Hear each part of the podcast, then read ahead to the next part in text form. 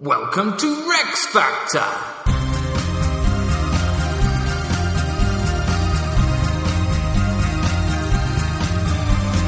This week, Scottish backgrounding stuff. With your hosts, Graham Duke and Ali Burke.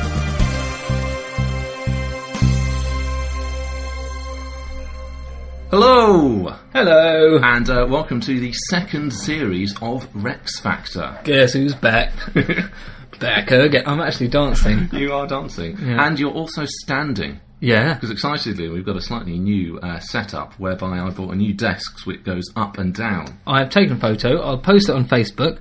But it has already had the advantage that I can dance. So, you know, You can what dance, else is it going to bring? You can uh, improve your posture. Well, I'm not sure I'm doing that because I'm doing a lot of leaning. No, you are I'm still worried leaning. about leaning, actually. Yeah, don't lean too hard. No. And we're speaking into our microphone, which is appropriately enough called Nessie. yes, it looks quite a lot like Nessie. Um, how appropriate. because this season, or series rather, we are reviewing all the kings and queens of Scotland from Kenneth MacAlpin to James VI. If you're with us in our first series, welcome back. Uh, if you're new to Rex Factor, however, what we do is in each episode we will review one monarch. Uh, consider a number of different factors like how good they are in battle, their scandal, how well they rule, and then decide whether or not each monarch has that certain something, that star quality, which we call Rex Factor. um, but we're not going to be doing that today. Today No. we're going to start off with a sort of a backgroundy episode to give you the context that leads from ancient history up to the point at which our first chap, Kenneth MacAlpin, is about to strut his stuff on the Rex Factor stage. If you want to get in touch with us, please do. You can like us on Facebook. um, which is Facebook. I can't remember. Rex Factor Podcast. yeah, Rex Factor Podcast. Yeah. If you just look for Facebook, you may need to narrow your search slightly. I panicked. I looked like a rabbit in the headlights when Graham looked at me then. uh, Twitter at RexFactorPod. You can email us RexFactorPodcast at hotmail.com. And also, we've got a uh, blog uh, at RexFactor.wordpress.com where we'll do more sort of stories Yeah. in support of these episodes and you can leave comments there. So, without further ado, let us go back to the dark and uh, murky past of 2014. What? Scotland and the United Kingdom. The reason that we're just going back one year to start with What? Like a month? No, five days. Well, indeed, yeah, just over a week. Um, is that last year, of course, in 2014, Scotland had uh, a referendum on independence, Yeah. uh, which was a very big deal. It was to decide whether or not they're going to remain part of the United Kingdom or to become an independent country. Yeah. And the result was The result was 55% in favour of remaining part of the Union. hooray. So Scotland still remains part of the UK, but that raises interesting questions for us, which is probably useful to establish early on in terms of what is the United Kingdom, what is Great Britain, Yeah. and why you shouldn't just say England. Yeah, certainly. That's quite offensive to a lot of people. So a quick run through of the history of the United Kingdom. Okay, then mind if I do? 1280s, Edward I of England. Ah, he's cropped up already. He has Go cropped on. up already. Uh, he completes the conquest of Wales. Yeah, he does. And then uh, a few centuries later, Henry VIII makes Wales a, l- a full and equal part of the English kingdom and legal system. Equal in that it is just part of a larger system. It's not its own Yes, it's not given, it's not considered an equal partner so much as part of the territory. subsumed. Um, in 1603, after the death of Elizabeth I, when there were no more Tudor uh, monarchs to take over, James VI of Scotland becomes James I of England. Cool, that was quick. Good night. Very well done to James. uh, but what that means is we've got the union of the crown. So he's King of Scotland and he's King of England. But Hmm. they're still two separate countries with separate parliaments, so they're not Right. the same Okay. Hmm. states until 1707 when Queen Anne comes along. Yeah. And we then have the Acts of Union, which is where the kingdoms of England and Scotland are technically abolished Yeah. and instead is created the United Kingdom of Great Britain. And Northern Ireland? Not No, yet, no. because Ireland doesn't become part of the Union until 1800, and the reign Right. of George III. So then we've got the United Kingdom of Great Britain and Ireland. When? 18. That's 1800. Right. And then in the 1920s, when Ireland um, has its sort of nationalist movement, finally comes to the stage that most of Ireland leaves the Union, and we have the Republic of Ireland, which is the South. But in the North, they decide to remain part of the United Kingdom. So a new country is created called Northern Ireland, and thus we have the United Kingdom of Great Britain and Northern Ireland. Right. Uh, so, when we say the United Kingdom, Hmm. what we mean is England, Scotland, Wales, and Northern Ireland. So, that is technically a sovereign state, it's a country. Yeah. Queen Elizabeth II, and the central parliament is at Westminster. It's equally. Do you know what's confusing this as well? I mean, this is confusing enough, and I, I hate to bring this up. Hmm. Yeah. But the fact that the word Ireland and Ireland are so similar. Yes. so he, she is Because queen. when I'm saying Ireland, obviously I don't mean Ireland. yeah, I you mean mean Ireland. Ireland. Yes, because so uh, Elizabeth uh, Elizabeth II is Queen of Great Britain, that island, uh, that island. Hmm. Well, that's the key thing, yeah. So, Great Britain is a geo- geographical term, Yeah. which means the actual physical island with an S of England, Yeah. Scotland, and Wales, yeah, and Northern Ireland, the other island. which is on Ireland. Perfect. and then, just to confuse it a bit more, we have the British Isles. Uh, another one, Isles. Good. which is Great Britain, the whole of Ireland, Yeah. north and south, Yeah. and then all of the little islands like Orkney, Shetland, Isle of Man, etc., Yeah. Oh, that go around. But they don't God. like that, of course, because they don't consider themselves in the Republic to be anything to do with anything that is British. So Even if- as a geographical term. well, so if you want to be more politically neutral in your geographical terms, you could Always. refer to it as the Atlantic Archipelago. I'm rarely heard to say anything else. Exactly. See what now? The Atlantic archipelago. Well, at Yeah. least it doesn't have an isle in it. Exactly. Um, so. I think that that's cleared that made it up. Very, simple, very clear for everybody, but we will maybe have a couple of maps and uh, Mm. explanations on the blog, rexfactor.wordpress.com. Yes, I will do that. I will. I'll do a very quick and easy rundown of the British Ali's guide. Isles by Ali Hood. Yeah. Don't get your spelling wrong. No, I'll do my best. I'll put spell comes to check on. Ireland. Yeah. Um, now, I'm going to give you a few geography questions about Scotland, see how well you know it. Okay. Where is Scotland? North Of. England. Yes, it's north of I Britain. thought that was a trick question. I was, I was waiting for the QI buzzer to go off. it's the north, so it's the northern third of Britain, so it's kind of the head, if you imagine it as being like a little Mm. Walker's body. crisps at that. Yeah, it's got a 60 mile border with England that goes from the River Tweed on the east to the Solway Firth on the west. But interestingly, the southwest of Scotland and all the islands there are actually only 19 miles away from Northern Ireland. Oh right. Okay. So, as we'll see in this episode and later ones, actually that closeness is actually quite significant to Scottish history. and Scottish football. Well, indeed. Well, indeed. indeed.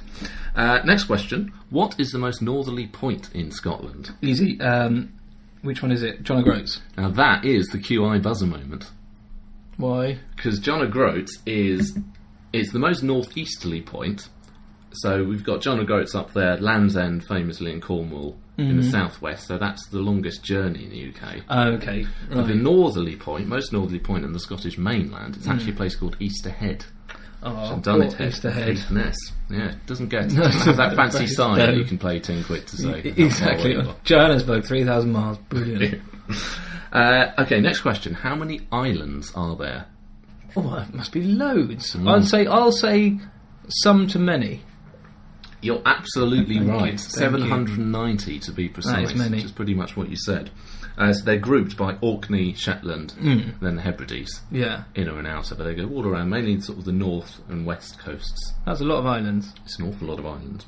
Next one, what's the longest river in Scotland? Oh, good question. Um, if I take a while, we can cut out the gap. We can.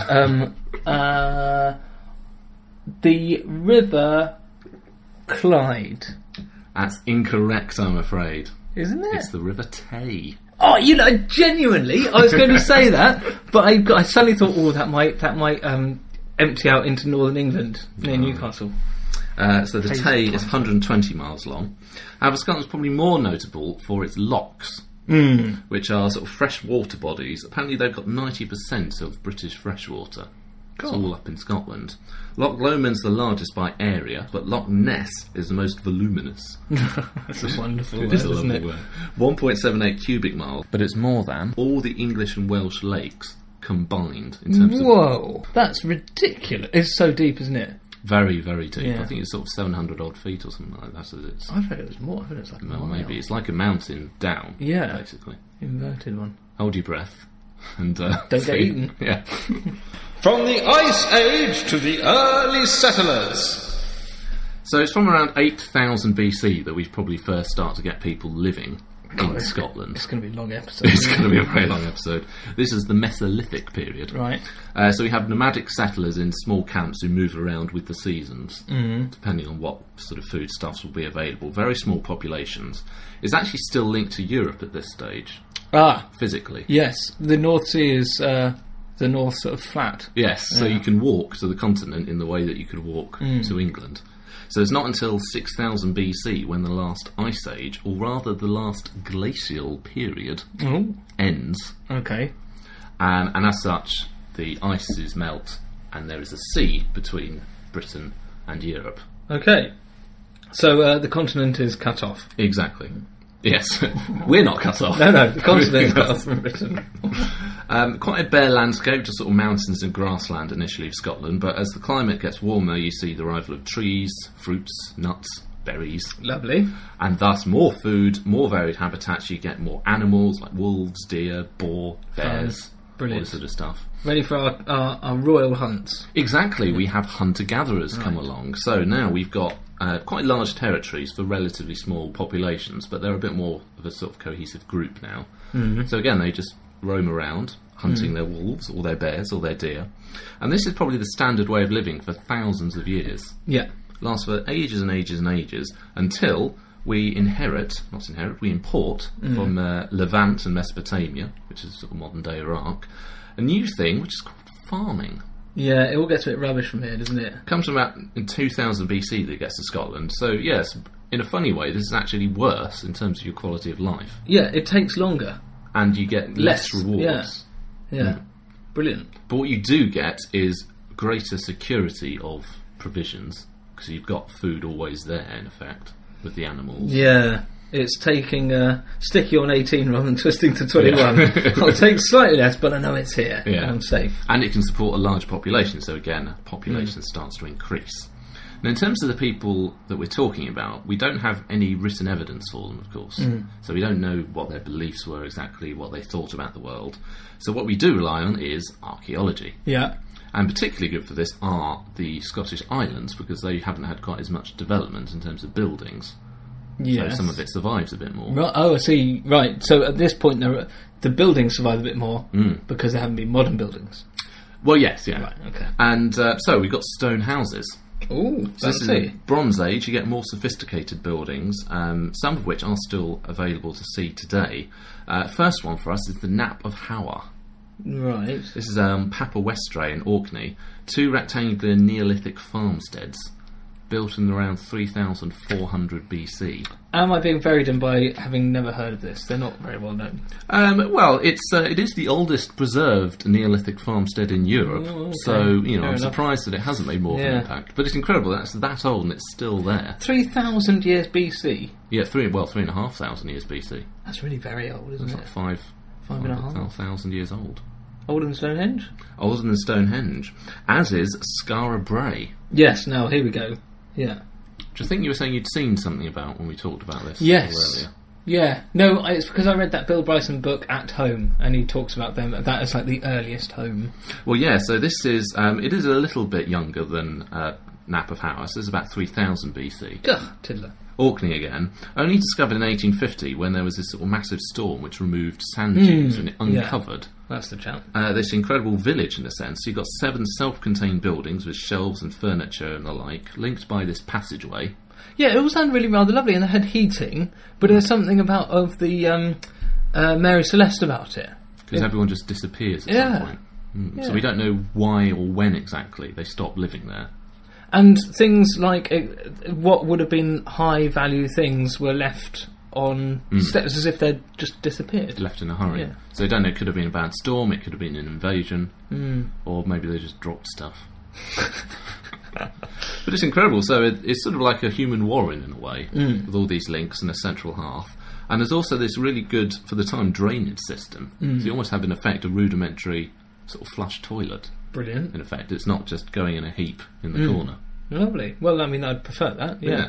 So as you say, it's older than Stonehenge. It's older than the pyramids. Wow. in Egypt. I mean, not as good as the pyramids, but still, wow. And well, you can go and see Yeah. these; they're still there today. And because they were so well preserved, because of the weather, I guess it's almost like Scottish Pompeii. Yeah. So you can really see actually these houses. It's not just you know like a little line in the ground. We say, oh, there used to be houses here. Yeah, There's brilliant. actually Yeah. stone houses still there. Well, I think we should go Rex Factor trip. For a trip. Uh, later on, from around 2000 BC, you start to see hill forts. Lovely. Well, like they say, forts on the hills, particularly in the south and the east. In the north and the west, you get brocks, um, which have sort of high walls that then later get replaced by a thing called wheelhouses, um, where you sort of got curved parallel pillars with these sort of circular outer wall. Right. So you got round houses but stone, so it's quite impressive Cool. Yeah. architecture going on. And crannogs. Oh, a Cranach. It's in the Highlands in the southwest, which are wooden houses built over, but actually technically in water On stilts. on stilts, Hmm, Okay. um, which probably a bit exposed to the elements, but I guess not very many avenues of attack. No. if you're worried about that kind of thing. They were little McFroggies. Indeed. Yes. um, so we've got the houses being built, Hmm. people living them, and civilization is starting to emerge in a way Right. that we can actually measure. The Iron Age comes along somewhere sort of like 700 BC or so. We get the metal economy spreading across Scotland. Farming increases in terms of its productivity because you've got better implements with which to do it Yeah. and uh, the population thus starts to increase again. And you've got evidence of trade because we've got metals which aren't very much resident in Scotland being found from this period.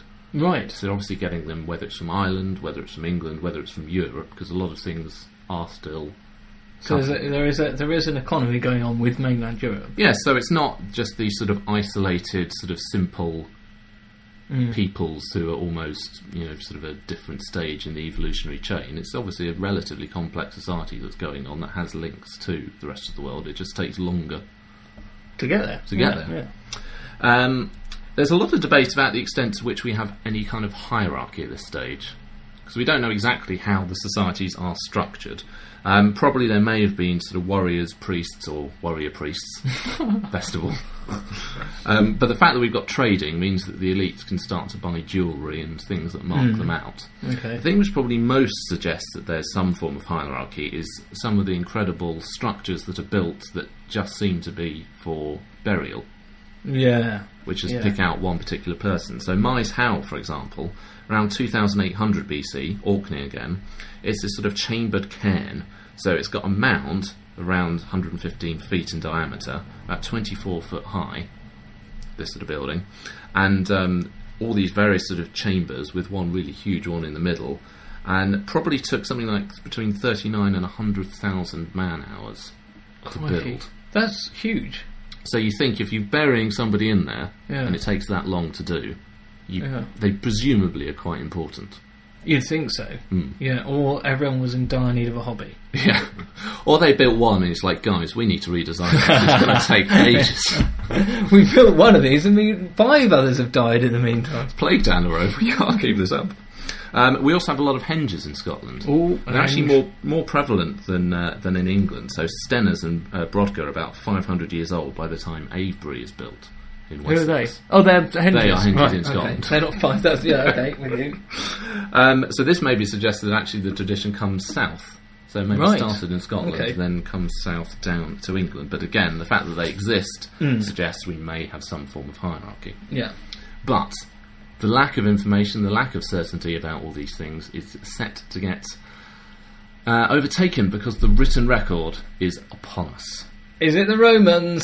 Roman Britain. The Romans are in town. Ah, We've all heard of the Romans. yeah. Probably the most militant sandal wearers in the whole of human history. So, yeah, and or certainly the uh, the hardest people ever to regularly spar. Indeed. Yeah. a web of contradictions of the Romans. Uh, in 325 BC, a Greek traveller actually from Mars- uh, Marseille called Pythias, he's sent to explore the origins of goods which are traded, which they know come from these islands over there, but they don't know about the people. So he's the first person to make a recorded uh, mention of Britain, which he calls Britannia, which presumably is a local name. Right. So he sails round uh, the whole island, noting the Cape of Orcas Okay. the Orkneys, which is thus one of our oldest place names. But it's not until 55 54 BC when Julius Caesar first attempts to invade. He comes into England, doesn't actually complete the conquest. So he came, he saw, but he didn't quite conquer. um, so it's actually the Emperor Claudius, Claudius who conquers and settles southern Britain in 43 AD. Right. Well done, him. So, southern England is captured, but the Romans are quite an ambitious bunch and they want to set their sights higher. They want the whole island. Right. So they're going to take on the Scots. Well, they're going to take on everybody. Um, a very important person early on in this process is Agricola. Oh, now where do we know him? Um, well, you just might just have heard of him. Yeah. He was quite well done. He was uh, a Roman general in the first century AD, fought Boudicca in Yeah, there we go. 61 in England, supported Vespasian in the year of the four emperors, which Mm-hmm. was 66, and was made governor of Britain in 78 AD. Okay. So he comes over, 78, very quickly crushes the resistance of the Welsh tribes. I mean, obviously, history will tell you it's pretty easy to conquer Wales. That's not much of a. Oh, He Uh, must be. He must be like an Edward the First, this chap. uh, then he subdues northern England, and then in 80 AD, he controls sort of southern Scotland, kind of from the Clyde to the Forth. Right. So he's made that early impression, but as you said, he's going to take on the harder chaps further north. Now it's hard; it is stronger opposition. Technically, there are lots of different tribes, but the Romans probably just lumped them all together as Right. one common barbarian enemy, as they saw everybody. And I suppose they're all bound together against their common common enemy. Exactly, it does help to Yeah. create some kind of unity between them. They used hit and run tactics rather than all-out battle, Right. which is sensible because Agricola's building forts. He's got an army of about twenty thousand men, and the train, the sort of them walking up to Scotland, apparently at times is twenty miles long at a march. Right. So you probably at that point think, you know what? Let's just throw a few rocks and then get back in the cruise. Won't outstay our welcome. Meanwhile, the fleet harrying the coast Mm. as well. Um, but he does have an enemy in the form of Calgarcus. I thought you were going to say the mountains. Then I thought it was like a little a little um, Ah, red herring. device. No, Mm. Yeah. no, it's a chap called Calgarcus who is the first recorded Scottish individual. He's our first Scot. He's our first Scot, Hey! and uh, probably a warlord of the Caledonian tribe north of the Tay, which, as we know, is the longest. That's the river. longest trip. Oh, and Um, he led some form of confederation, so probably lots of different tribes that bandy together when they realise the common threat that the Romans pose. And they come to a battle against Agricola, and Calgarcus makes a speech. right. I won't do a Scottish accent. Oh, I apologise, but I don't want to set that precedent too early on. We, the last men on earth, the last of the free, have been shielded before today by the very remoteness and the seclusion for which we are famed. From here there is no retreat. There are no more peoples behind us. There is nothing but rocks and waves, and the Romans are more menacing than them. Romans, brigands of the world, they make a desert and call it peace. At the very first assault, let us show what heroes Caledonia has hidden in her bosom. how do we know this? Who wrote that down? Well, that's quite a pertinent question. This is written down by a Roman historian called Tacitus. He, he's quite kind to them then. He does. Um, the thing is, he's also married to Agricola's daughter, Right. and what he's probably doing is writing something of a praise history of Agricola. So, to make his conquests in Scotland seem more impressive, what you really need is an impressive enemy, an impressive foe. True. What's interesting though is that in that first line, he or uh, he says. They're, the Scots are then very aware of their position in the world as Hmm. being an outpost. So it's not like they just exist and trade with everyone. They know what everyone else thinks of them. Yeah. It's weird. Or, alternatively, Calgarcus A never actually said this, Likely. and B never even existed. It Oh. may have been entirely invented by Tacitus just to be a good story. Okay. But it is a pretty good speech. Oh. It is very good speech. and it's the first one we've got for a Scot, so we'll just go with We'll it. go with it. Sounds prepared, Graham. I think it's crumbling. This, this uh, But they definitely do have a battle at uh, Mons Graupius, which may have been in Aberdeenshire or Perthshire, some, certainly somewhere sort of northeast. right. Um, Calgarcus potentially launched spears to little effect, so uh, Agricola sends in the auxiliary troops who slaughter the Caledonians in hand to hand combat. So apparently 10,000 Caledonians were killed against 360 auxiliary Roman troops. Yeah, and they never really stood a chance against armoured, organised Romans. do they? Exactly, so it's a total defeat for them, but it's not quite a complete conquest of Scotland, and Agricola gets recalled before he can finish the job. Why? Well, it's not sure. It's by the Emperor Domitian, who's a bit of a rotter. so some people suggest that it was because he was jealous of all of Agricola's successes. Yeah. But I think he's treated quite well when he gets back, so it may just have been they needed troops elsewhere. and Okay. It wasn't quite worth the amount of resources you have to put in for what you'd actually get out Yeah, of yeah. conquering Scotland at this time. So, later emperors also tried to impose some form of control, most famously, Hadrian. Yes, Empire at its height. Good old Hadrian. Now, he's quite a sensible emperor. He actually seeks to cement the frontiers rather than just keep on pushing exponentially further and further. So, and he also, importantly, has a penchant for vanity projects.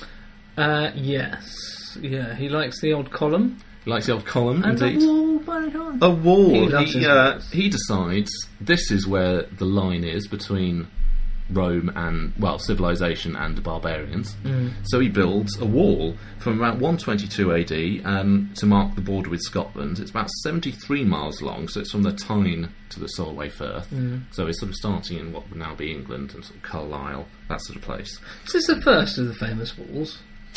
Um, it's uh, can't- possibly. Well, the interesting thing with it is it's built out of stone rather than timber, Yeah. which they would have been elsewhere. Apparently, that's purely because there was more stone available than other Okay. materials. Um, it sort of varies in size, but it's something like 15 foot high, as we said, made of stone.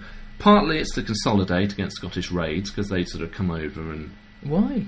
Well, because Scots would sort of come over and do a bit of raiding. the bit of- northern cheeky bit of territory. raiding. So just stop them doing that by building a wall, much harder for them to get through. Um, also, it's a statement of Rome and, and of course, Hadrian's power. Mm-hmm. Also, the in and out control maybe allowed them to control sort of taxes Right. because Okay. people have to pay to go through and So it's like a Dartford crossing. yeah, exactly Okay. with a toll, which never goes down despite what they might have. Well, they might have promised said you. 25 years ago. sounds Sound like alright? that. Very local, sounds like that. Uh, but funnily enough, about 20 years later, after it's sort of finished, we get a new wall. Right. the Antonine Wall. So this is a new emperor, something of an unknown, so he wants to make his mark, and he thinks, yeah, let's do Scotland. There's another wall. Does another wall. It's about 100 miles north, so sort of into the central belt, sort of Firth of Forth to the Clyde. Um, yeah, just makes another one, uh, finished in the 160s, but doesn't help him conquer. And when he dies, his successor Marcus Aurelius thinks, you know what, let's just go back to Hadrian's Wall. Yeah, why do another wall? Just do something different. Do a window. or something. Put some curtains on, make it look a bit do nicer. something and then paint it. So the Antonine Wall gets dropped, they go back to Hadrian's Wall. However, the Roman Empire and all its emperors start to be a bit more chaotic Mm. after that. And Hadrian's Wall has less investment, people start coming across a bit more, it's not as well maintained, Mm. until a new emperor comes along, Severus. Oh, he sounds bad. Oh, that's Harry Potter. Well, that he probably is the man who uh, gave the name to Severus Snape. Is he a goodie or a baddie? Well, I mean, that's technically a spoiler to answer Okay, that question. Um, he's also African, interestingly. Oh, right. Born in Libya. Yeah. So his first But that was part of the Roman Empire at the time. wasn't part of it? the Roman Empire, yeah. Um, so in 208, he comes to Britain with about 40,000 troops, and he's determined to finish the job. That sounds pretty conclusive. It's quite a lot. Refortifies Hadrian's Wall, and then starts retracing Agricola's path. So, like Agricola, he's beset by guerrilla tactics. So, spoil sports won't come out into open battle. Um, but he keeps going forward, gets control of the central lowlands. Caledonians sue for peace, so he's obviously making pretty good progress. But then they rebel, Okay. and he doesn't really like this. And they don't, do they, Romans? His response Let no one escape sheer destruction, no on our hands, not even the babe in the womb of the mother, if it be male. Let it nevertheless not escape sheer destruction. Ooh, nasty piece of work. Exactly, it's def- that's definitely stick rather than carrot Yeah. that he's going for there. Um, so, Severus, pretty hard man, Yeah. falls ill, Oh dear. pops off down to York, and dies in 211. Ah, ah, ah, ah. Hadrian's Wall becomes the border once again, and the Romans never really make another big effort to conquer.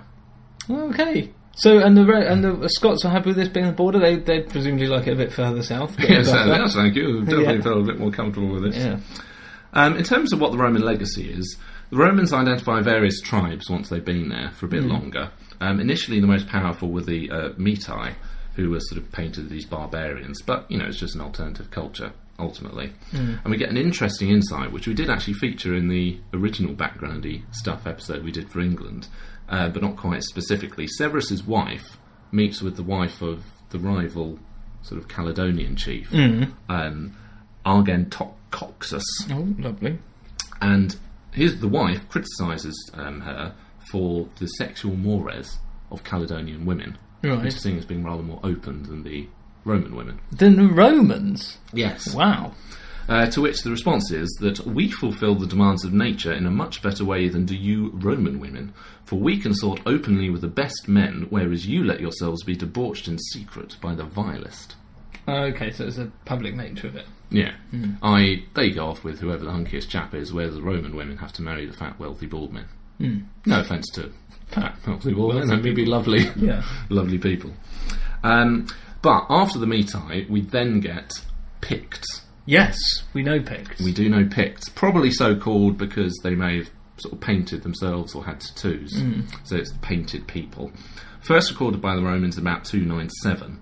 Um, and they're making increasingly damaging raids on the wall in alliance with Gaelic settlers from Ireland. Right. Okay.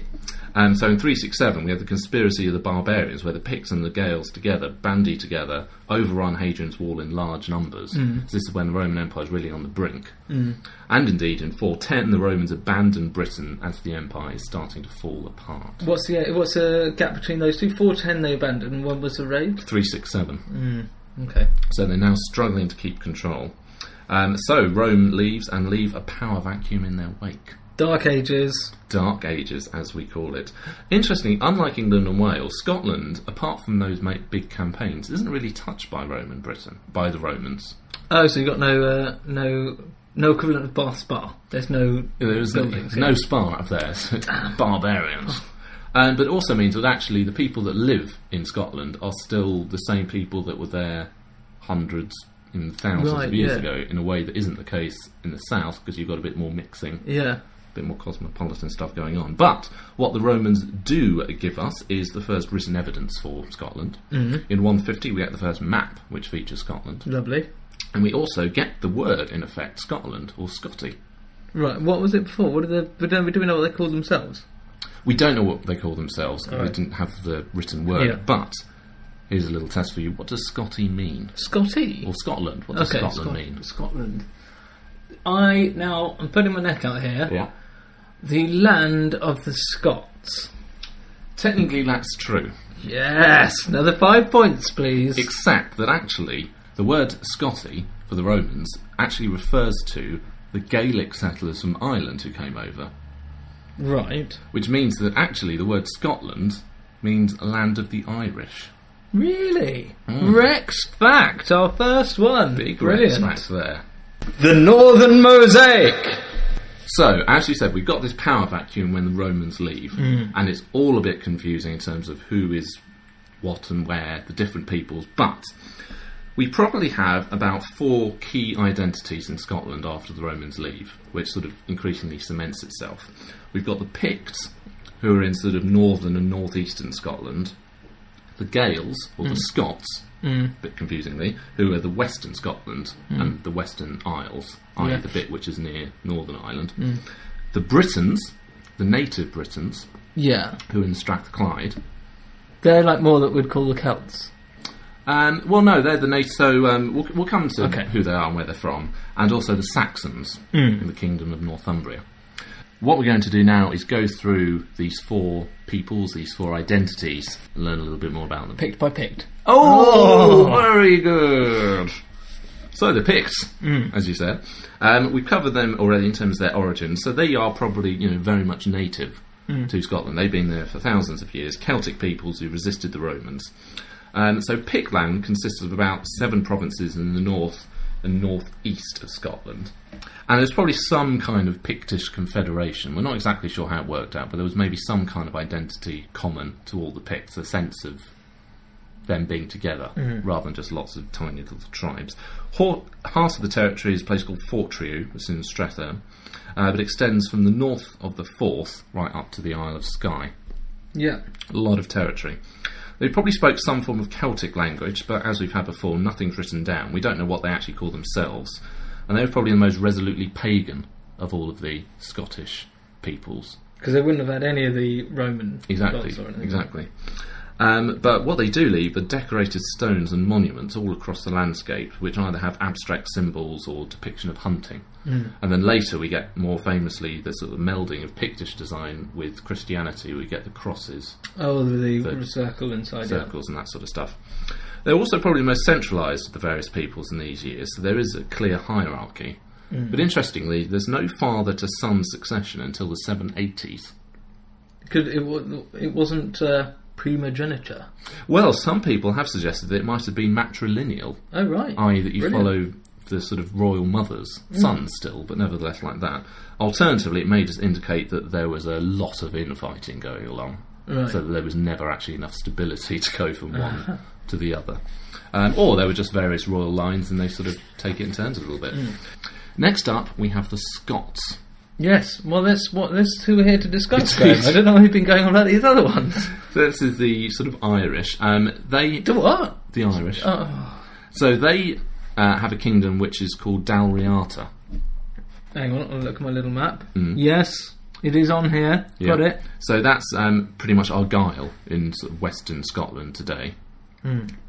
Now their origins are a bit more controversial because legend states that a man called Fergus Moore, or Fergus the Great, came from Ireland in around 500 to found a new kingdom because the people, the Irish who were there in Scotland, were being persecuted by the Picts. So he comes over and establishes an actual Irish kingdom.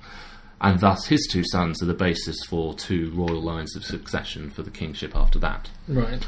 Alternatively, it may just be that it took longer and there was a gradual period of emigration from both countries, a linking of cultures, of trade, of language. So there's definitely a strong Irish connection, but it's probably not one massive invasion that suddenly happened. Okay. So we've got it all slowly mingling together. Mm, but there's definitely, you know, the, the language, the politics, all that sort of stuff is very much linked.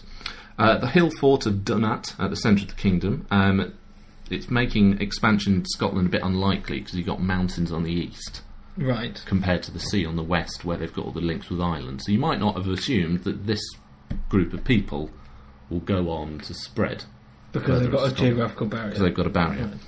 Um, they're probably quick to take up Christianity because Ireland very much a centre for Christianity in this period, certainly in the Atlantic archipelago, um, as it was, um, and the shared language and culture, etc. They're more exposed to man- the manuscripts, the illuminations, and stuff like that. Next up, we've got the Britons in Strathclyde. Right. Glasgow area, Strathclyde. Yeah, that's sort of. area. Now, this one surprised me a bit because after the departure of the Romans, um, you've got native Britons who are left behind, and Vortigern um, was this local ruler who invites the Saxons over to help deal with these invaders like the Picts coming from the Right. north. And the Saxons end up staying and push the Britons west. So push the Britons out. Yes, so they end up going to Wales God. and to Cornwall. So that's where the actual Ah, natives of Britain are in Wales and Cornwall. But they also go north. And they go to this place, to Strathclyde. So it's southwest Scotland, so sort of Lennox, Loch Lomond, Stirling, places like that. Dumbarton Rock or Alclude is the capital, which is a fortress on the Clyde. Um, they have various poems which provide an insight into this sort of military society, praise poets for powerful kings, and they probably spoke some form of Cumbric language, so that's similar to Old Welsh. Right. Yeah. So you've got this connection, and again, they're all in the west. You've got You sort of see Strathclyde, it, yeah. Wales, Cornwall, It's all a strip. The left. exactly the left of Britain. And um, there was a powerful king called Urian in um, the Cumbrian kingdom of Reged, um, who fought the Saxons with Strathclyde. And he and his son Owain get incorporated into Arthurian legend. So Ah. Urian marries Morgan Le Fay. ah. And apparently Merlin at one point stayed at Dumbarton Rock. Really?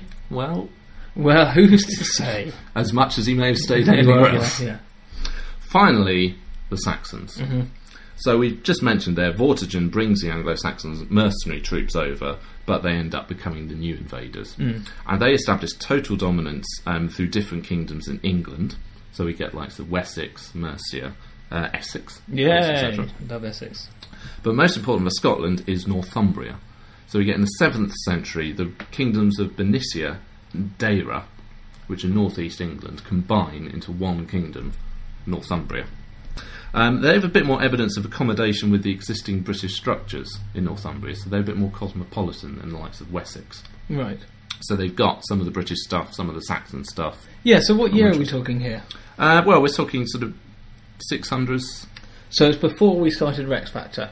It is before we started Rex Factor. Initially, they were under siege from Strathclyde and Regard, as we said with Urien, um, but Ethelfrith. 592 to 616 forges Northumbria. He wins big victories against the British tribes, conquering some of their former kingdoms. So that really puts Northumbria on the map. Okay. And that stays as a power base for ages. It does indeed, very powerful, as we will see.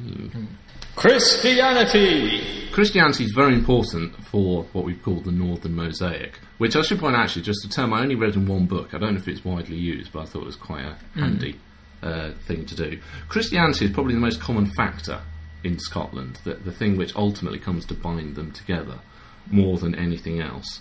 Um, because very little is documented still in this period, and even medieval Scotland, but what does survive is usually written by churchmen. Yes. So this is where all the evidence come from. First missionary in Scotland's a chap called Ninian in uh, 397. So that's All right. still during the Roman uh, period in Britain. Uh, sent by the Pope and arrived at Whithorn, which is on Solway Firth, but didn't make much of an impact. So the first really important chap is Saint Columba. Yes, now we know about him. Uh, he's from he's, he's Irish, from Obviously. the powerful O'Neill clan, descended from Neil of the Nine Hostages, um, who was a high king in Ireland. Right. Educated at Clonard Abbey, and he becomes a monk. Standard. Now, for some reason, he gets exiled. Oh, hang on.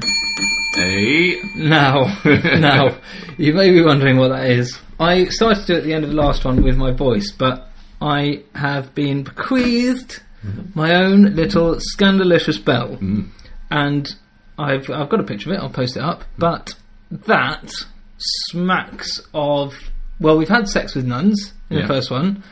Did Columba have sex with nuns? That's not suggested. All right. There's a possibility that he became involved in a dispute that somehow led to the Battle of Culdrain. He caused a battle. Somehow, he got involved in an argument and it escalated quickly. Oh, yeah, God. Um, alternatively, he may have been just a bit too strong in his missionary zeal. That's that's t- bad. Well, I don't know. he may have been annoying people. Anyway, for some reason, he um, potentially faces excommunication, but he agrees to get redemption by becoming a missionary in Scotland. So in 563, he comes to the island of Iona. Yeah. So oh, that's- yeah. We know that. That's on the west of Scotland, the uh, Inner Hebrides, I believe, and founds a monastery. Mm-hmm. And the I- Iona monastery becomes a massive central sort of church of, well, Scottish Christianity, northern British Christianity, really. Um, huge influence that spreads from Scotland into Northumbria. Um, the way this is set up, they've got abbots of monastic villages rather than bishops. Right. So it's a slightly sort of different um, setup to So how no we recognise bishop. it now. Ruling all these abbots. No, exactly. It's just these sort of little villages. Um, now he plays a role not just in spreading Christianity in Dalriada, which is of course the Irish bit where there's that strong connection. Yeah. Anyway, but also in the politics. I was. Yeah. Okay. Well, I'll, I'll, I'll tell you what I thought of him. in Yeah, a well, minute. we'll see Yeah. a bit more. Um, so he's an important advisor, educator, even kingmaker Right. in terms of helping set up who comes uh, to the fore. Finally, dies in 597. Uh, apparently, the casket containing his bones was carried into Bannockburn. in Oh, right. battle By Robert the Bruce. Okay. Apparently, so he's this incredibly important figure, but he's also a figure of legend Ah, now hang on. This is this is where I can contribute. potentially. Nessie. Yes, that is one of them. So apparently he was said to have gone to Pictland to try and convert everybody, but the Pictish, uh, uh, Pictish, the Pictish king, Brood Yeah. or Bridai, uh, refused him entry, wouldn't let him in. But Columba makes a sign of the cross before the door, and without anyone touching them, they fling open. Right. Windy day. May have been a Mm. windy day. But anyway, he gets to speak to him. Probably didn't convert Brood, but Mm. nevertheless makes his impact. And then, probably on the same visit, a uh, Pictish man was said to have been drowned by a water beast, Ah, here it- here she comes. technically in the river All right. of. Um, what's it called? Loch Ness. yes. Where, now, where does the Loch Ness monster live? River Tay. um, yeah, so apparently um, it's the river rather than the lock, but there are other legends that make it the loch.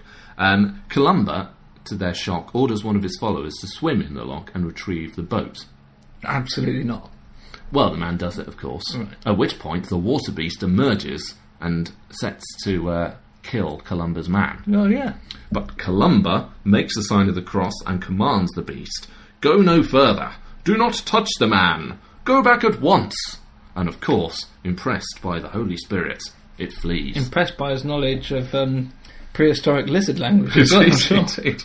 so, thus, we have the first uh, recorded sighting of Nessie, Mm, brilliant. uh, which is quite impressive. And maybe that's why people can't find it now, because Columba scared it off. So it's kind of off. Yeah. Exactly. Very influential figure, father of Scottish Christianity. Um, Iona was actually the likely starting place for the Book of Kells. Ooh. Probably yeah. started there, these phenomenal um, illuminations which are now in Mm-hmm. Ireland, in Dublin. Um, Iona ends up being the burial place for the later Scottish kings. And it was actually monks from Iona who found Lindisfarne in Northumbria, Yes. 635. Yeah. Also very See important. Rex Factor for other details. Indeed, as or indeed, keep listening. Yeah. Its influence doesn't maintain itself for quite as long, though, in terms of being how Christianity is run, because in 664 we have the Synod of Whitby. Mm. Syn- Synod. Synod. Synod of Whitby. Um, so we've got the Columban Church spreading, but they've got a different practice in terms of when they observe Easter. Why? Um, they just do. It's, it's all quite complicated. That would be an ecumenical matter. That would be. Are we doing feather head ga- uh, gags just in case I've got the wrong end of the stick? but that was what I just did. okay, yeah. good, good, good, good. You.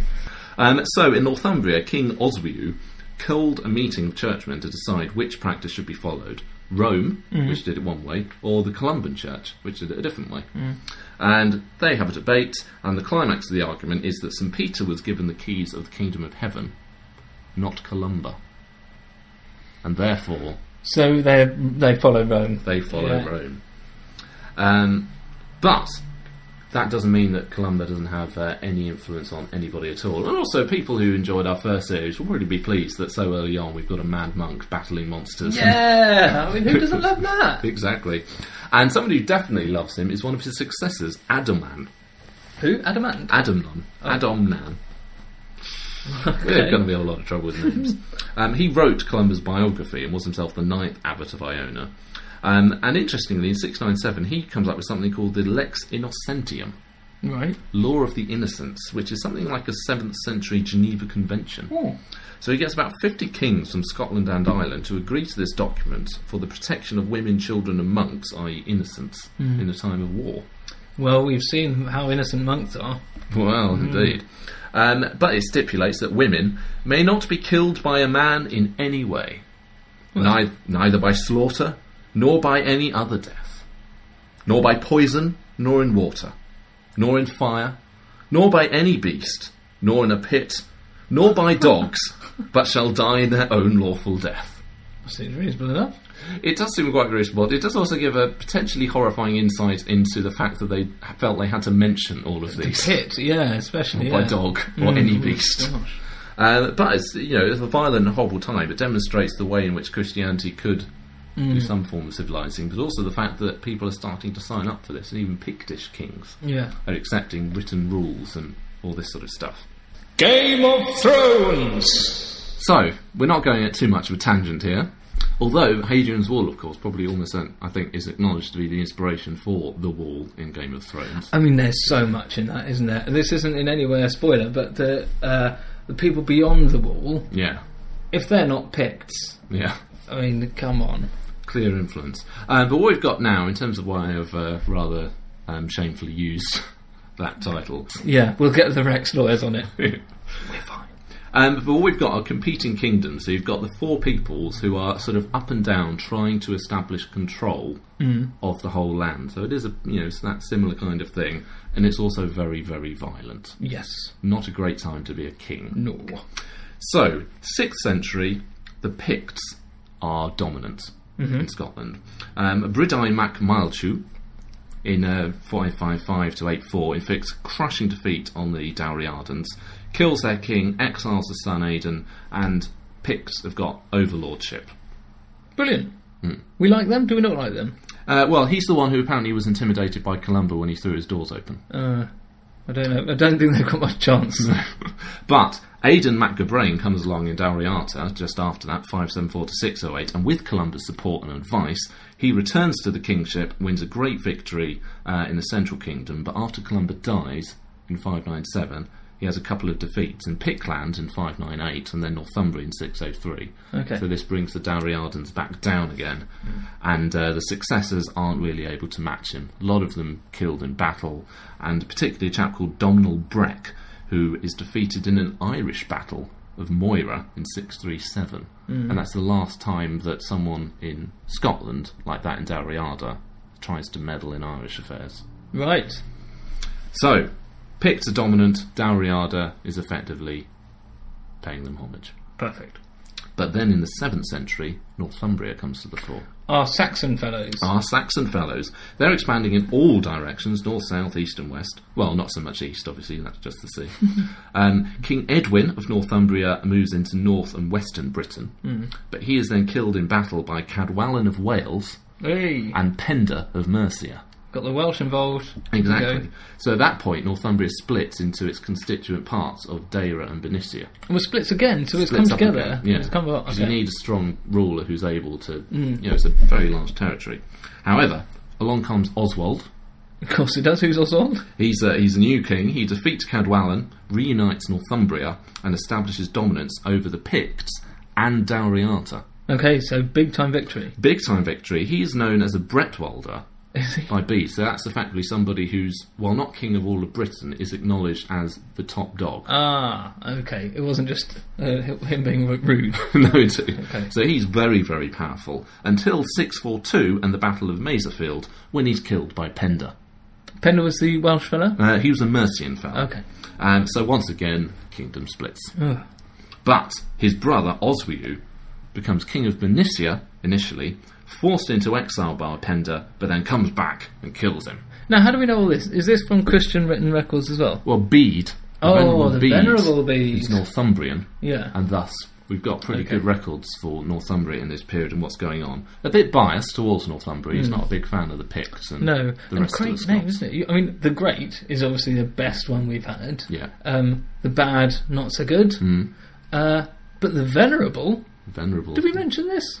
Uh, we- we probably- we- we- I don't know if we covered it much at the time in our But, um, original series. Yeah, I Venerable think Bede. I'd, I'll be remembered as a venerable. The venerable hood. Oh, yeah.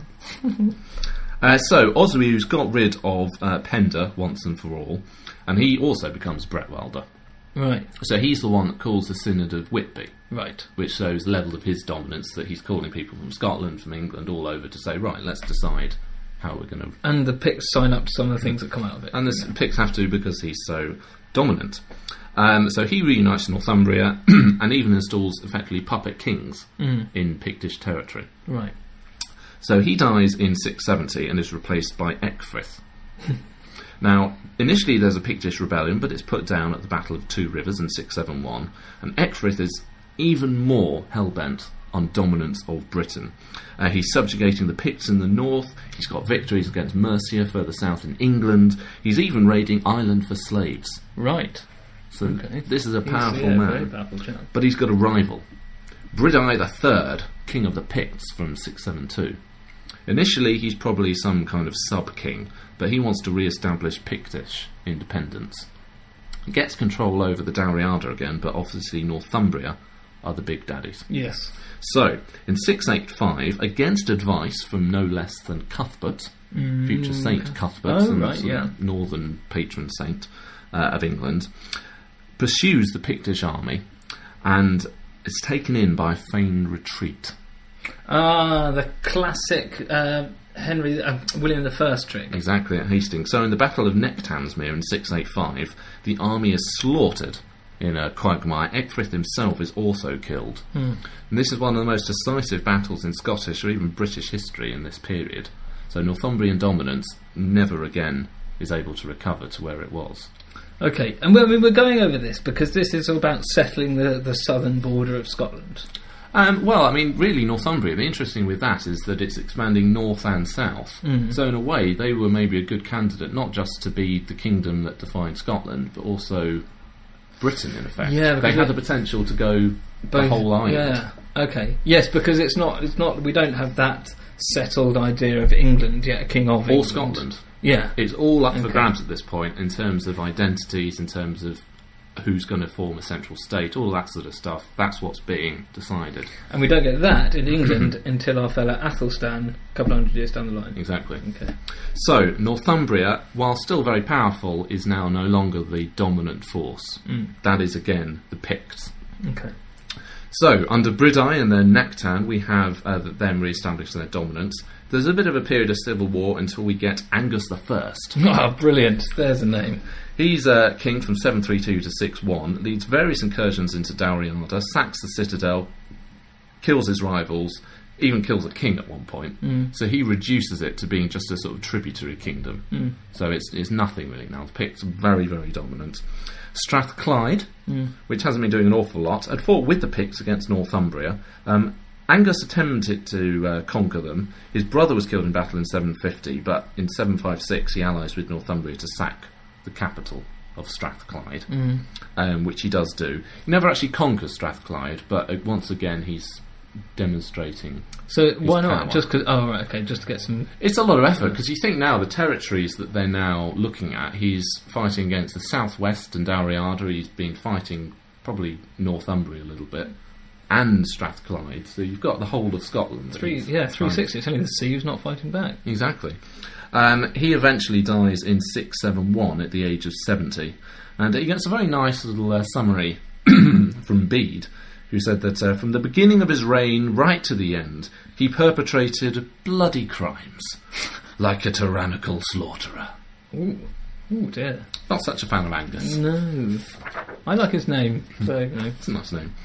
Um, his death sees another period of instability until his grandson, grandson Constantine, succeeds. Any relation? Uh, no. Right.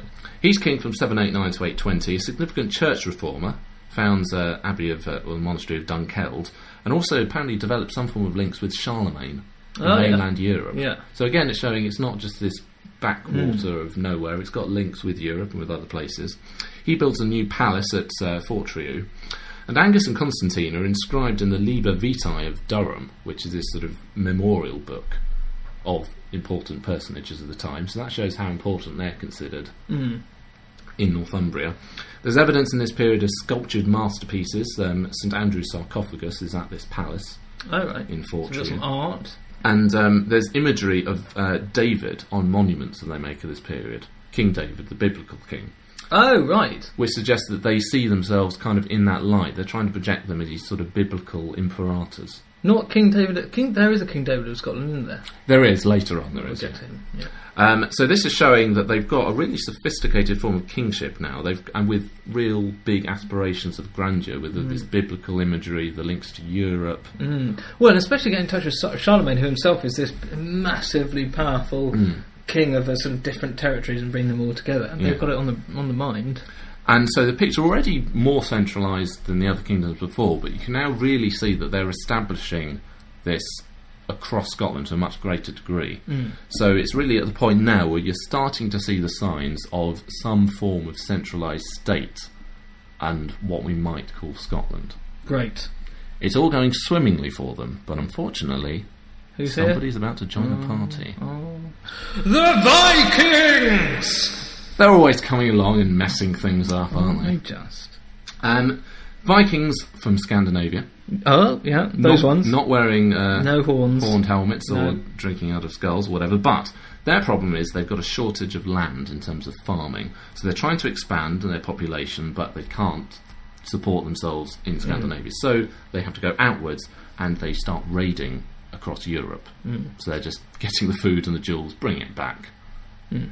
Lovely. job. Just Yeah. live at home quite happily. Um, mainly in England, we saw Danish raiders Yes. because the Vikings aren't just a single body, it's people just from general Scandinavia. Uh, but in Scotland, the Vikings we see there are probably mainly from Norway, Okay. so from a Further- slightly different area. Further north. Yeah. Further north, which makes sense, of course, because Scotland itself Yeah. being further north.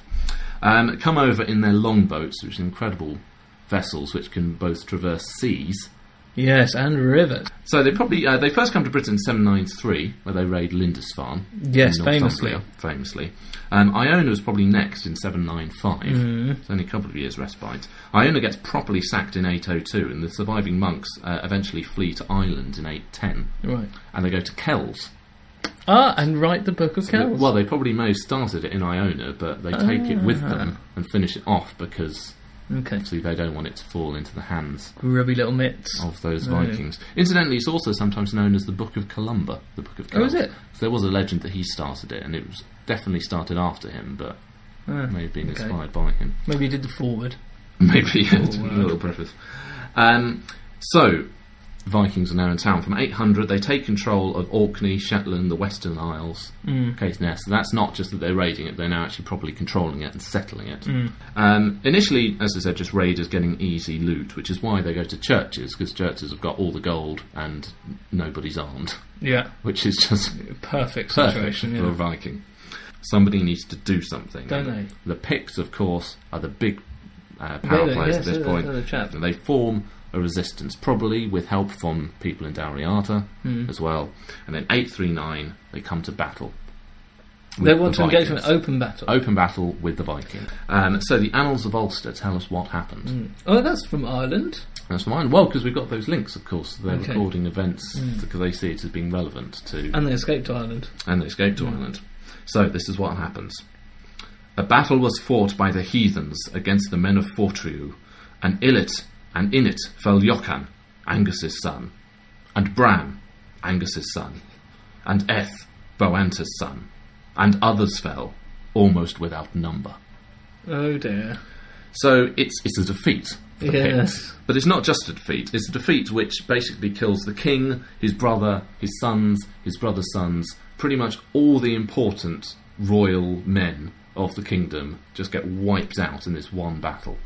Ooh, all eggs, one basket, eh? Exactly. So basically, you just chop the entire head off the Pictish kingdom. And it's incredible from such a powerful kingdom, which is really establishing that dominance that we saw, within a century, the language, the culture of the Picts is just gone.